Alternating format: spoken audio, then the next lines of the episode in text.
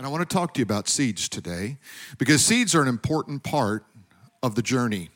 In fact, in Norway, there is supposedly uh, a place that holds every seed on planet Earth. In case of a disaster, they can go there and they can replant the world. But I want you to know the Word of God is a seed in your heart. It's something planted that if you plant it and you water it, it'll give forth much fruit in your life. We've begun this series with this scripture. We're going to keep doing it. I think most of you know it by now. It's Romans chapter 10 and verse 17. It says, Faith, say it with me, faith comes by hearing, and hearing by the word of God. So, how do I increase in faith? I increase in faith by re- simply reading the word of God. It doesn't even say that you have to understand everything in that scripture. It just simply says faith comes by hearing. When I hear the word of God, my faith grows. And the more word of God I read, the more my faith will grow. And a lot of people, they want to increase their faith by saying, I just kind of want to work up some faith. I, I want to, you know, just hope for more faith. I want to pray for more faith. And God gave you the answer from the very beginning. He said, faith comes by hearing, and hearing by the Word of God. I sat down and I wrote this, and I want to just read it to you. I normally don't read stuff like this, but I think it says it better. You know, like Francis Bacon, that medieval writer said, he said, My, my pen is wiser than my tongue. All right? So listen to what I, what I wrote about the Word of God. The Word of God is settled in heaven. There is no debate among the heavenly host to attend to the Almighty. The Word of God is a true expression of His character, His power, and His wisdom. He has founded it upon the seas and established it on the earth. His glory, like his word, has gone throughout the world. There is nowhere it is not heard, seen, or felt. Like a small voice that whispers in the stillness of the morning, so is his word. The word comes from the mouth of God. He utters it from his celestial throne. The foundations of the universe shudder at the magnitude of his power and his authority. His word goes forth to accomplish all that he intends, and it does not return void. The flower fades, the grass may wither, but the word of God abides forever. Amen.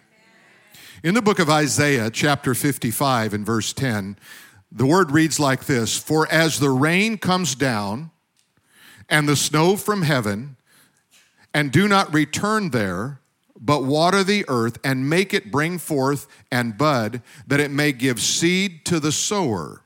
Now, I want to just pause right there. We're going to keep reading the scripture in a minute, but I want to just pause right there.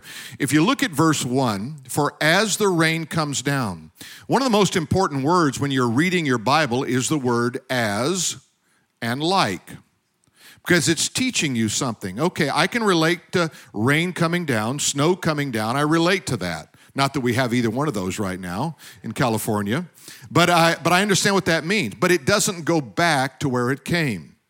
And so it is without changing the earth and the environment it's in. And one of the changes here, it says it makes it uh, bring forth and bud. You know, one of the most beautiful things is when it actually rains around here and you drive down the 241 and you see it just bursting with life and energy. And every time I drive down there, I'm reminded of Isaiah 55 because it's because of that watering. And when you water yourself with the Word of God, it's your life bursts forth with the same energy and even more to bring forth more. And notice what he says But water the earth and make it bring forth and bud, that it may give seed to the sower. You see, without that life coming, there is nothing to plant. And so the idea is that when I plant, I get, it brings forth more than what I started with and bread to the eater. So what's the end result? I don't plant just to plant, I plant in order to receive. Isn't that interesting? You see, when you sow anything you sow, it will operate by the law of the harvest. If you sow love, it's gonna, it's gonna reap back love. Now, not every person's gonna love you because you love them. But as a general principle, not every seed that falls on the ground is going to give forth life. Some are going to be eaten by the birds, some are going to be strangled out by the weeds, some are going to be in shallow soil, but 25% of them, the parable says, will bring forth fruit, some 60 fold, some 80 fold, some 100 fold. Now think about that. And it says, so that so shall my word be that goes forth from my mouth. So God says, when, when I speak and you read his word, it's going to bring forth in your life more seed, more life that you can then plant it again. Uh, many years ago, they, they came across some seeds that were planted in one of the Great Pyramids. And though as tempting as it was to plant them all and see what would happen, they took only a couple of seeds and they planted it. And they found out that even though those were thousands of years old, they still brought forth life. You see, it doesn't matter how long ago you read the Word of God, it's bringing forth life in your life today. And you plant more seed, and it's going to bring forth more life. And it says here, it shall not return to me void. In other words, when I say something, it's going to accomplish what I said it's going to accomplish. For example, if, if we read in that same chapter of chapter 10, it says, If you confess with your mouth the Lord Jesus, Believe in your heart that God has raised him from the dead. Here's the promise you will be saved. See the promise? So the promise is always there, it will not return void, but it shall accomplish what I please, and it shall prosper in the thing in which I sent it. Now, notice what it says. Not only is it going to bring forth, it's going to prosper in the way. You know, one time when my kids were little, our kids were little, I, I got some Indian corn, and I was going to teach them what a great farmer I was. Well, unfortunately, I wasn't that great a farmer, and it only brought forth one ear that was about six inches long. And, uh, and I, I was kind of the joke of the farming community, meaning my family. And, uh, and yet, then I was look. I still have that little, little ear of corn at home. And I was looking at it one day and I thought, you know, I planted about 10 seeds and I counted the number of seeds on that little bitty ear of corn, and there was over 90 seeds on that little ear of corn. And I said, even a bad farmer, when he taps in to the law of the harvest, can yield fruit. Isn't that good news? So you might feel like a bad farmer. You say, I'm not much of a farmer. I'm not much of a Christian. I, I don't know what I'm doing half the time. Just keep planting seed. Just keep planting seed. Can you say, I'm going to plant some seed? Amen. Now, Joel chapter 2 and verse 24 says this The threshing floors shall be full of wheat, and the vat shall overflow with new wine and oil. Now, there's a promise. Here's what he says He says, The place where you separate the wheat from the chaff, they're going to be full. And then the vat shall overflow with new wine for you. And you say, But well, you don't know my situation. I mean, right now, I'm living paycheck to paycheck. I'm looking for a job. I don't know what I'm going to do. You know, I venture to say everybody in this room has experienced that from time to time. If you haven't, you need a good round of it. Amen? Now, why do I say that? It is because there's something about, uh, about shortage that helps us to appreciate abundance. And if you've been without, you know, number one, you know you don't like it. But number two, you have to find the avenue for success. You know, the Bible says in all work there is profit, but there's also this divine law of the harvest that when I plant, I reap. In fact, Joel goes on to say in that same chapter, chapter 2, he says, I know that you've suffered. I know you've done without. I know there's been problems. I know there's been setbacks. I know there's been times where you had greater abundance. And so here's what he says I'm going to restore something to you. Look what he says I'll restore to you the years that the swarming locust has eaten, the crawling locust, the consuming locust, and the chewing locust. Now, you know, when I read that, I thought, wouldn't it just be enough to say locust? But he goes into some detail here and he says, now the swarming locust. Well, you know, that to me is fear. If you've ever seen locusts fly and they swarm together, sometimes they say they can be as many as 10 to 20 million locusts in one swarm. Now, if that doesn't frighten you, I don't know what will, especially if you find yourself close to the edge of that swarming locust. And it's like our problems. Sometimes our problems, they're, they're not as big as we think they are, but they're swarming around us and they, they bring fear, not reality. That's why the Bible says God has not given us a spirit of fear, but of power, love, and a sound mind. Because He wants us to understand that the swarming locusts, don't worry about what they're doing. And then He talks about the crawling locust. I had, uh, the other day, I had our front door open and a gecko came in. Have you ever tried to catch a gecko in your house? I had a broom and I was going to swat it, sweep it. I didn't care what. The gecko was out. I'm here to report the gecko won. I don't know where it is. It's in the house somewhere. It'll probably crawl across my back in the middle of the night, and I will then be experiencing the swarming locust fear. But there's the crawling locust, things that just kind of crawl around. They're just slow moving. You don't know what you're going to do about them. And then there's the consuming locust. This is like inflation. These are the things that, that eat up everything you have. You say, I don't have anything left. What am I going to do? Now, you know, we found a gas station the other day that had gas in the $4 range. I'm not telling you where it is because you'll go over there and hijack it and then we'll run out of gas. then there's the chewing locust the chewing locust. How many of you, I'm not going to, I don't want you to raise your hand, how many of you ever chewed tobacco? You know, a lot of you guys play baseball, you chewed tobacco when you were young. And, you know, have you ever just watched a guy chew? My first church, I had a guy named Brother Lee. And Brother Lee was, he just was against everything. And I was at his house one day and I said, Brother Lee, I was asking him certain things and he'd think about it. And, and he had a, I was sitting here and he was over there and he had a spittoon right next to me. And when Brother Lee got ready to spit, it would come. This is like the flying loogie. You know what I'm talking about? And Brother Lee would spit, and it would come over and it would hit that spittoon every time. You know, I learned not to sit there anymore. You know, you never know when you're going to get hit by one of those, right? And, uh, and, and you think about it, sometimes you know, some very odd things happen in your world, and, and Brother Lee was one of those things. And Brother Lee didn't understand this principle of what you sow, you reap. And, and he began to, to gripe about there were some kids that were spinning their tires outside, you know, and he said those, they're probably on alcohol, you know, and, and uh, then he grabbed Dr. Tichenor's mouthwash. Anybody familiar with this? It's 80 proof, I'm not lying, mouthwash. And he took a little swig of it to get the chewing tobacco out, swished around, and then swallowed. Nobody ever thought you'd learn this at church, did you? You see, but he'd sit there and chew and chew and chew and chew and chew. And I'm sitting there thinking, keep chewing, don't spit, keep chew. But see, there's some things in your life they're just chewing away, chewing away, chewing away. He says, you know what? That's my great army. Do you realize there are times where God sends the swarming, the crawling, the consuming, the chewing locust for a purpose? There's, God has odd ways of getting us back to Him. Have you ever noticed that? And, and I've found that most of them aren't comfortable. Have you ever noticed that? Have you ever seen something go really wrong in somebody's life and your prayer was, God, whatever I need to do to get to make that not happen to me, I want to yield to you? Have you ever done that? If you haven't, you, you need to start.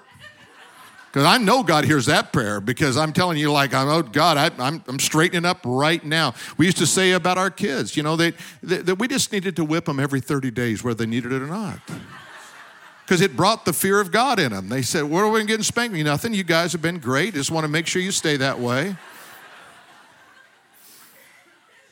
I guess that was a day where you could do that. I, have understood that that's not the, in, in sync today. But anyway, but your faith, your faith that you have, it must be released.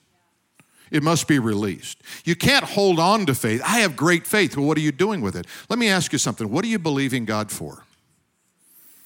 When I ask you that question, you should be able to tell me what you're believing God for. And it's such a thing that you can't do it by your ingenuity, by your wealth, by your friendships, by your associations, by anything else. What are you believing God for? And the only explanation of it will be your faith in God, who God who moves to make that thing happen.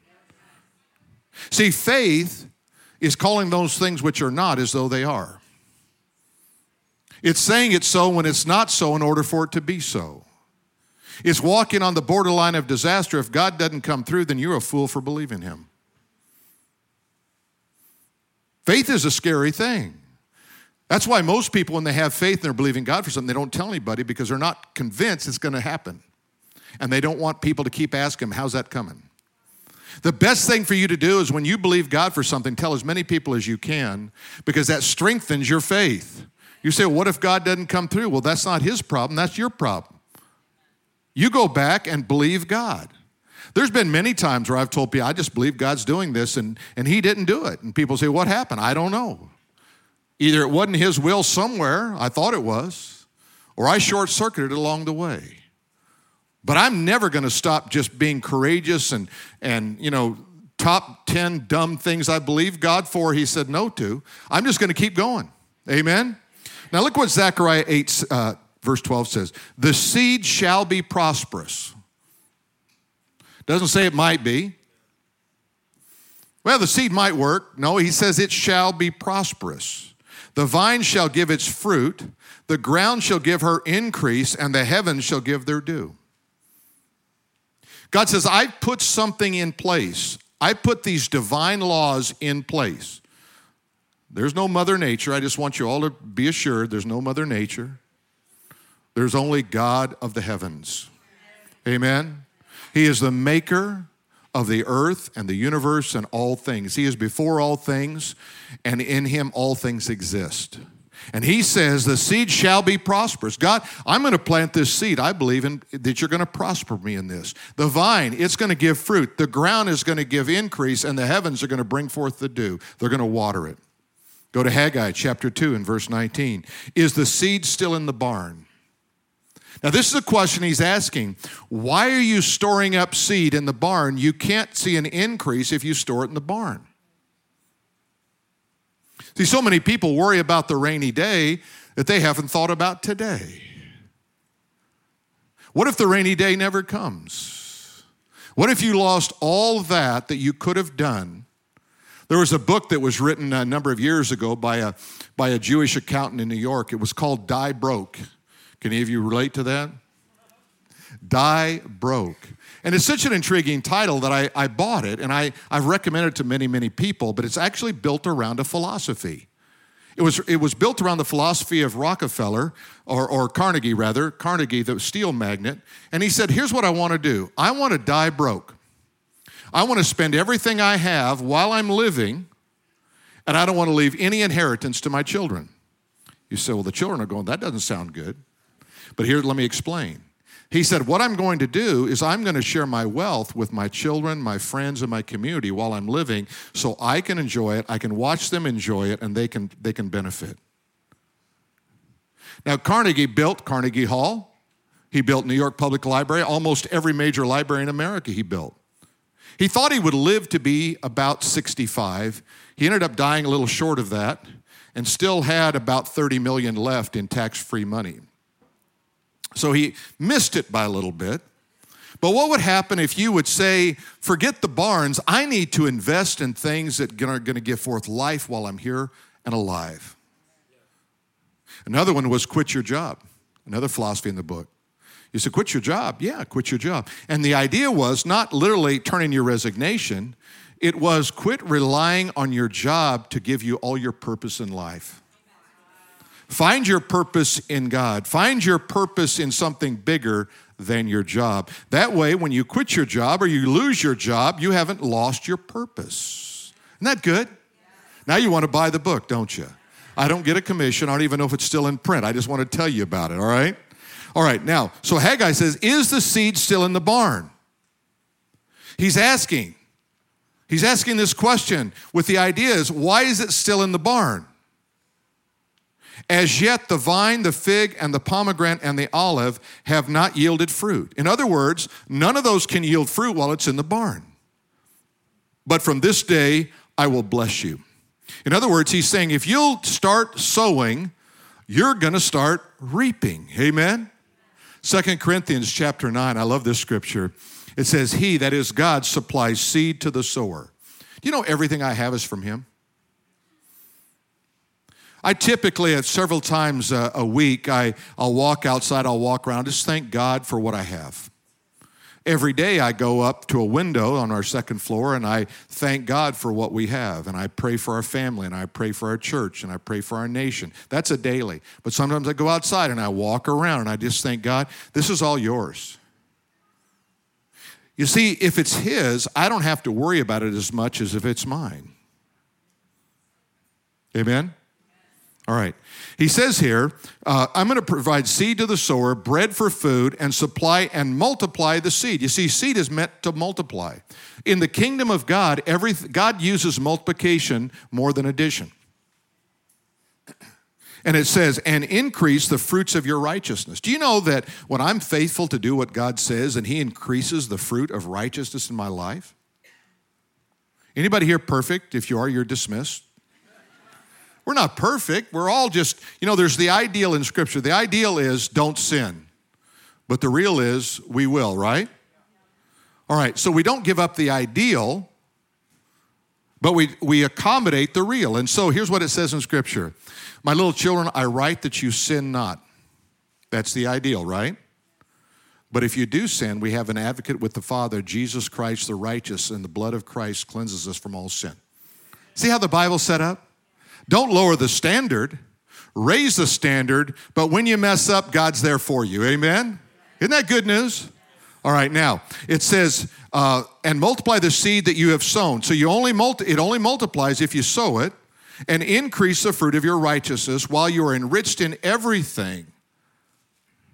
Everything for all liberality, which causes thanksgiving through us to God.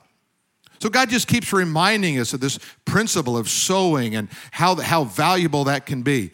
Um, I asked my wife this, this week, I said, Do you think faith is a courageous act? And your initial response might be yes, but then you want to think about it. But I think it's a courageous act. I think when you say, I'm going to see God do something, not only you, you, you just kind of tapping into the heart of God, but you're saying something pretty courageous. Because you're going to say, I, I, believe God's going to do something. Lester Sumrall was a, a writer and speaker many years ago, and he said this about champions. He said, Champions are a rare breed. They see beyond the dangers, the risks, the obstacles, and the hardships. I don't know about you, but I want to be a champion. I, I want to see beyond the danger. I, I want to see beyond the risk. I want to see beyond the obstacle. I want to see beyond the hardship. And I want to see God come through in our life. Amen? Amen? Amen. Amen. You see, faith generates a force, a power, and an influence. Have you ever been around anybody of faith? They just, it just feels different, doesn't it? You know, you might think they're crazy, but you know it feels different. What's God doing? I just believe God's going to do this. You're going, wow, that, um, that guy, I think he's a little, you know, a little crazy. Faith injects the supernatural into the natural. Easy to live in the natural world, but faith interjects the supernatural into the natural world. Faith, what does it do? It saves souls, it heals sick bodies, casts out demons, and provides for our needs. This is what faith does. You stop and think about this is what faith does. Faith can influence the weather, change the heart of a wayward child, stand strong in the storm. It's faith.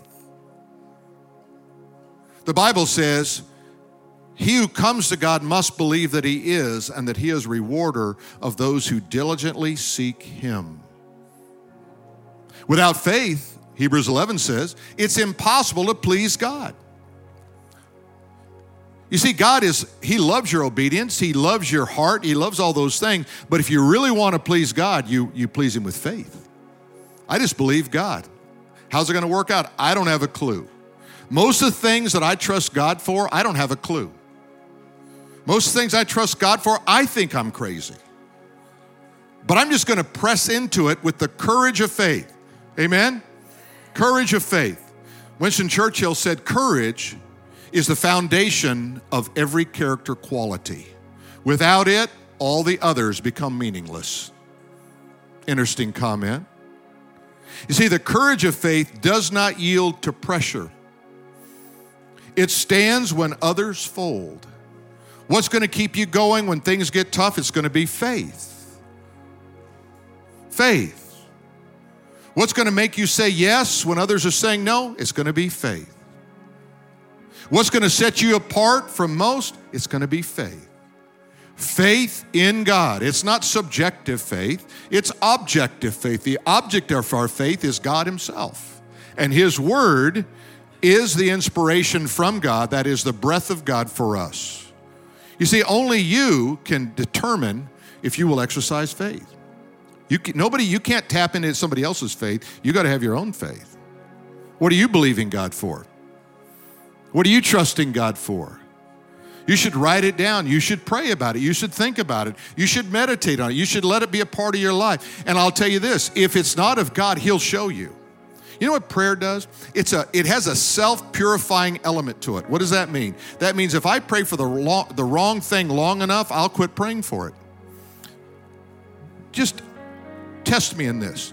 Go home and start praying for a Rolls Royce. God, I just need a Rolls Royce so bad. I'm so, so tired of my little Ford.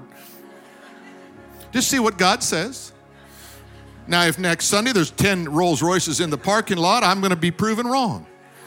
But I, I, use that only as an illustration. Whatever is really not in sync with God, if you keep praying, God will purify that request and give you clarity in what you're doing. But here's a statement that I, I'd like to make stop looking at where you have been and start looking where you can be. So many people look back, say, Well, I tried that. I believed God, and God didn't come through. Just leave it alone. Where can you be from this point? What's the future look like? What's today look like? Start trusting God for today and the future instead of moaning about what didn't happen in the past. Amen? I mean, you see, God is a present God. He's, he revealed himself to Moses as I am, present tense. Not I was. I was the God that used to come through for you, but I'm not anymore. No, he said, I am. Every day he's present tense. Every day he's in your life. Every day he's looking. In fact, Jesus said this He said, When the Son of Man come, returns, will he find faith on the earth? In other words, will you exemplify faith in your life? Paul said this in Philippians 3. He said, Forgetting those things which are behind and reaching forth unto the things which are before, I press toward the mark for the prize of the high calling of God in Christ Jesus. Regardless how many great things Paul had accomplished in his, in his past, he said, I got to look, I got to reach for the goal of the upward calling in Christ Jesus. Because you know what? He understood this principle that Jesus said. He said in Matthew 19 26, with men, this is impossible, but with God, all things are possible. Amen? All things are possible. Are you ready to see the impossible in your life? I, four of you are. Are you ready to see the impossible? Huh? Why not? It's just, you say, well, I'd rather believe God for the, you know, for nothing. Well, that's encouraging. If you don't believe Him for the impossible, what are you believing Him for? The possible? You can do that. I'm just praying this service gets over on time. Well, it's too late. That prayer didn't work. Amen. Believe God for the impossible. You, what is God? What are you believing God for? Write it down. Get it in your head put it in your phone, put it on a piece of paper, put it before you, and begin to just look into the heart, the mind of God and say, God, if this is not of you, you show me. But right now, I'm stuck on this plan right now for you, with you. Amen? Let's stand together. Bow your head, and I want you just to, to seek God right now in what He wants you to do and what He wants you to believe Him for.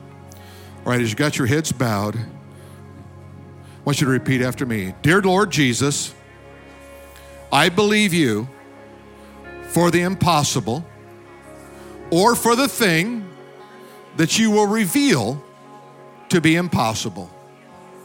Right now, I, I don't have clarity, but I want clarity. My faith might be small, but I want great faith. Can you say great faith? Amen. Amen. Now, in Jesus' name, just give that to Him. Would you just give it to Him right now? Jesus, I give you this. I give it to you. I put it in your hand, in your lap. I want you to do the impossible in my life and give glory unto God. Amen.